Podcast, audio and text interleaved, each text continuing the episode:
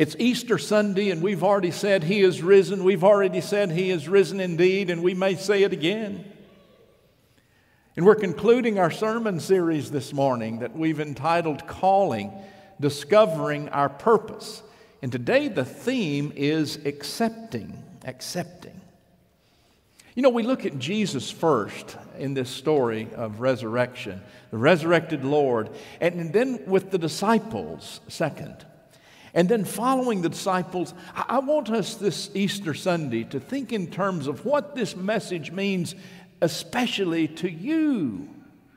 What it means for the greater world in which we live. And may you leave this service today with the discovery, or maybe it's a rediscovery, of where your purpose and where your peace comes from.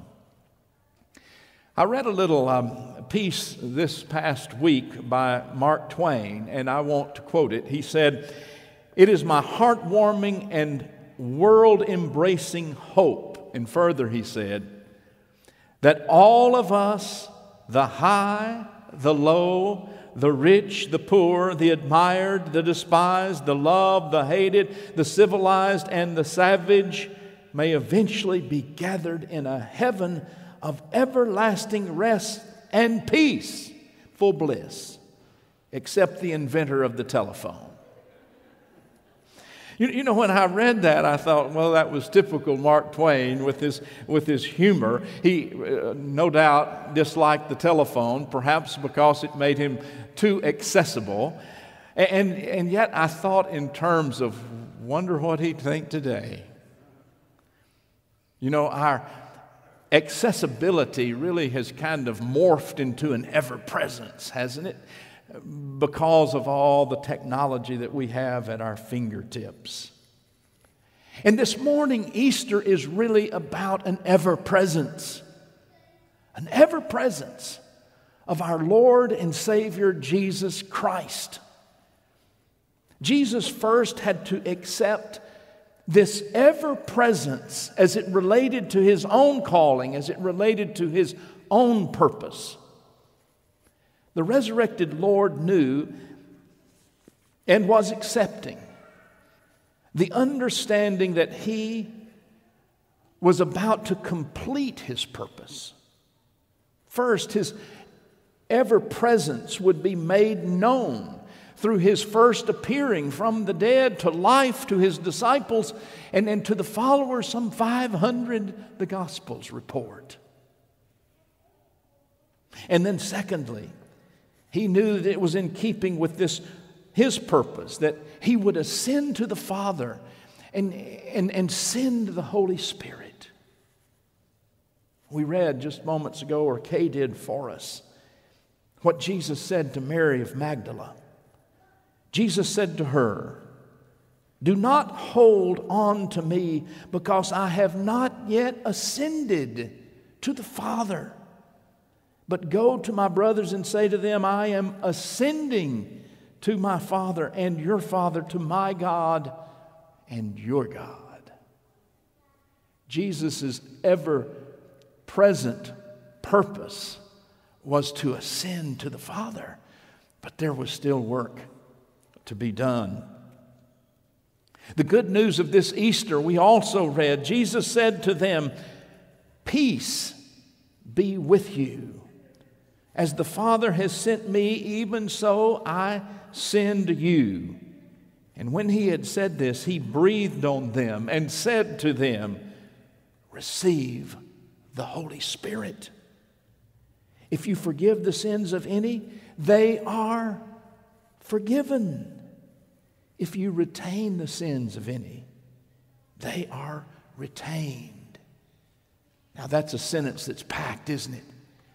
And, and yet, it's, it's directly from Jesus to the followers of Jesus. That includes all of us here, not just the disciples in that upper room.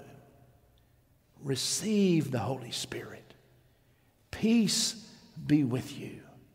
You will be me, my spirit on the earth. Jesus knew the power and ever presence of the Holy Spirit.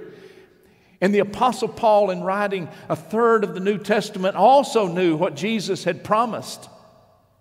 According to the great Apostle Paul, the life which seeks only after things of this world achieves corruption and death, while life in the Spirit achieves eternal life. And then Paul said Romans, the Holy Spirit intercedes for us with sighs too deep for words. And then again to the Corinthian church. The Holy Spirit unifies the church, enabling it to transcend worldly affairs. And then again, the Holy Spirit will transform the natural body into a spiritual body. And finally, there are some specific gifts and the fruit of the Spirit which Paul also talked to us about love, joy, peace, patience, kindness, goodness, faithfulness, gentleness, and self control. What a remarkable ever presence Jesus represented. Twice saying to the disciples, Peace I leave with you. Twice saying to the disciples, Receive the Holy Spirit.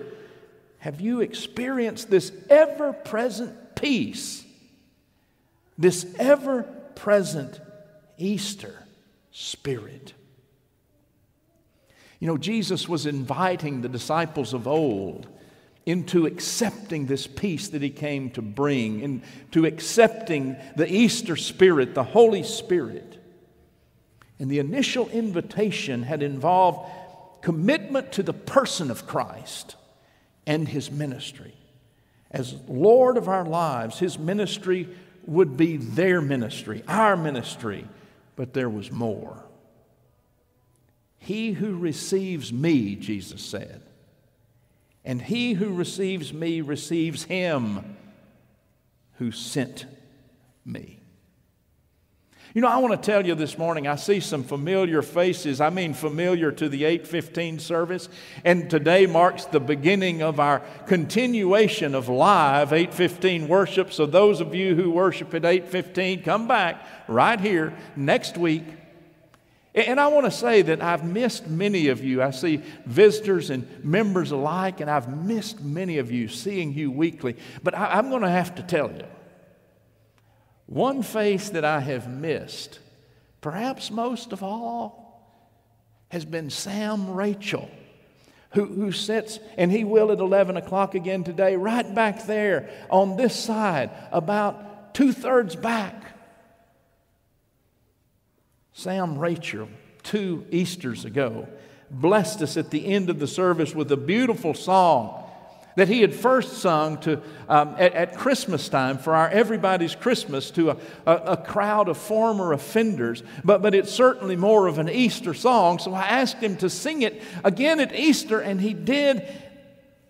And I want you to again experience Sam singing and see if you don't. See in him, experience in him, and the words that he shared the Easter spirit. I can only imagine surrounded by your glory. What will my heart feel? Will I dance for you, Jesus? Or in all of you be still? Will I dance in your presence? To my knees will I fall? Speak it all? I can only imagine. Oh, I can only imagine. I can only imagine when that day comes and I find myself standing in the sun. I can only imagine when all I would do is forever, forever worship you. I can only imagine, yeah. I can only imagine. surrounded by your glory. What will my heart feel? Will I dance for you, Jesus? Or in all of you be still? Will I stand in your presence? To my knees will I fall? Will I sing hallelujah? Will I be able to speak at all? I can only imagine. Oh, I can only imagine. I can only imagine when all I will do is forever, forever worship you.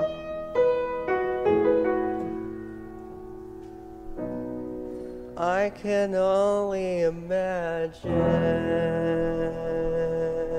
All right. Thank you, Sam, and happy Easter. Thank you. Sam has blessed us again, hasn't he?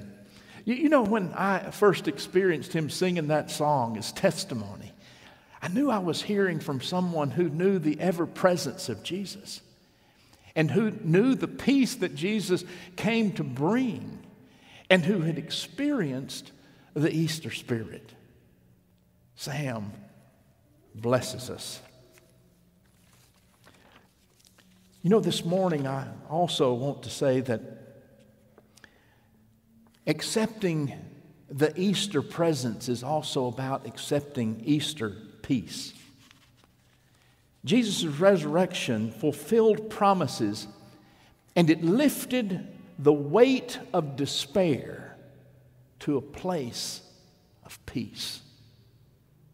I know there may be some people here this morning who've, who've really struggled, uh, struggled through a pandemic and are still struggling, maybe struggling through the loss of a loved one, still struggling.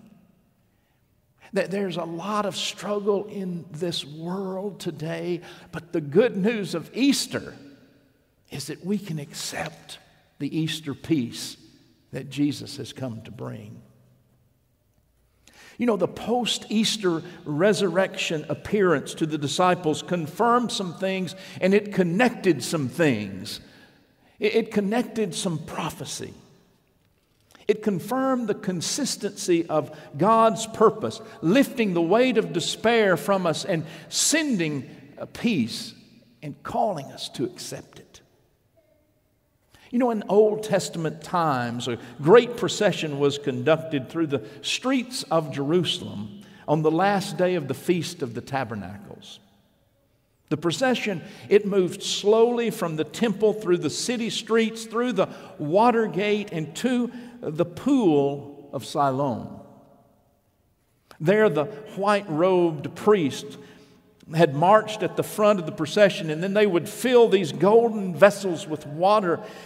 And when they arrived at the altar, the, the priest would, would, would pour that water on the altar as a cleansing ritual. And Isaiah speaks the truth. With joy shall you draw water out of the wells of salvation. The New Testament records nearly seven centuries after Isaiah wrote these words that Jesus of Nazareth stood near the temple watching this traditional procession that happened year after year after year after year with trumpets and chanting and white robes and water and the works. And Jesus said, If anyone thirsts, let that person come unto me and drink. In John's gospel, just a few chapters prior, Jesus said to the woman at the well, I am the living water. And of course, on Easter Sunday, we know that water, and we know that water in Jesus. You know, I read a story this past week that I'd like to share that was about some engineers in New York many years ago who sought to put buttresses under a big bridge there in New York and that they were constructing, and they needed a solid foundation. And, and what they found at the bottom of, of, of that body of water were, was really a scow full of bricks and heavy stones that had sunk many, many years ago. And, and, and they didn't know exactly how they would deal with these stones because they were exactly in the wrong place. And so they, they tried to put uh, chains under the scow, and they had divers who went underneath and, and positioned these chains, but it was no use. Uh, they couldn't raise this faulty foundation. So finally, one of the young engineers said, I have a plan. If you'll let me do this plan, I think it'll work. And so at low tide, there were two barges assembled. And, and the chains were both assembled, and, and the chains were tightened to these two bars. And, and, and, and when the tide started to come in, the Atlantic Ocean raised this scow of bricks. And, and really, the observation that accompanies this story is this so it is by the life, the lift of the Holy Spirit that our lives are engineered, and that which is a hindrance is carried away, thus enabling our lives to be placed on a sure foundation. The power of the resurrected Lord promises the Holy Spirit who is capable of lifting and removing our burdens, of getting rid of the despair that we might have in our life and replacing it with the ever presence and, and peace and that Easter spirit that we all need in our lives and in our living. Finally, I want to say today that the disciples were accepting a new kind of faith.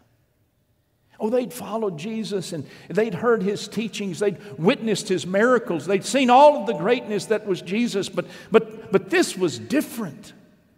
What they experienced on that Easter Sunday morning was a, a new Easter faith. Jesus said, As the Father has sent me, so I send you. Now, we need to recognize this morning that Jesus was not just talking to the disciples, that Jesus was talking to you and to me. Jesus, the resurrected Lord, had work for us to do and to accept the calling and to discover the purpose that the risen Lord has for us. Receive the Holy Spirit and all that the Holy Spirit brings, and especially an Easter faith. You know, this past week, during the Owen Linton lecture, Dr. Terry Parsons was one of our, our speakers, and Terry has, for four decades, been a counselor in this area and a United Methodist pastor. And he really did inspire us. He told us a story about a woman who was suffering from depression. And he said that, that, that, that she came in and she was down and in, you know, had kind of retreated to herself.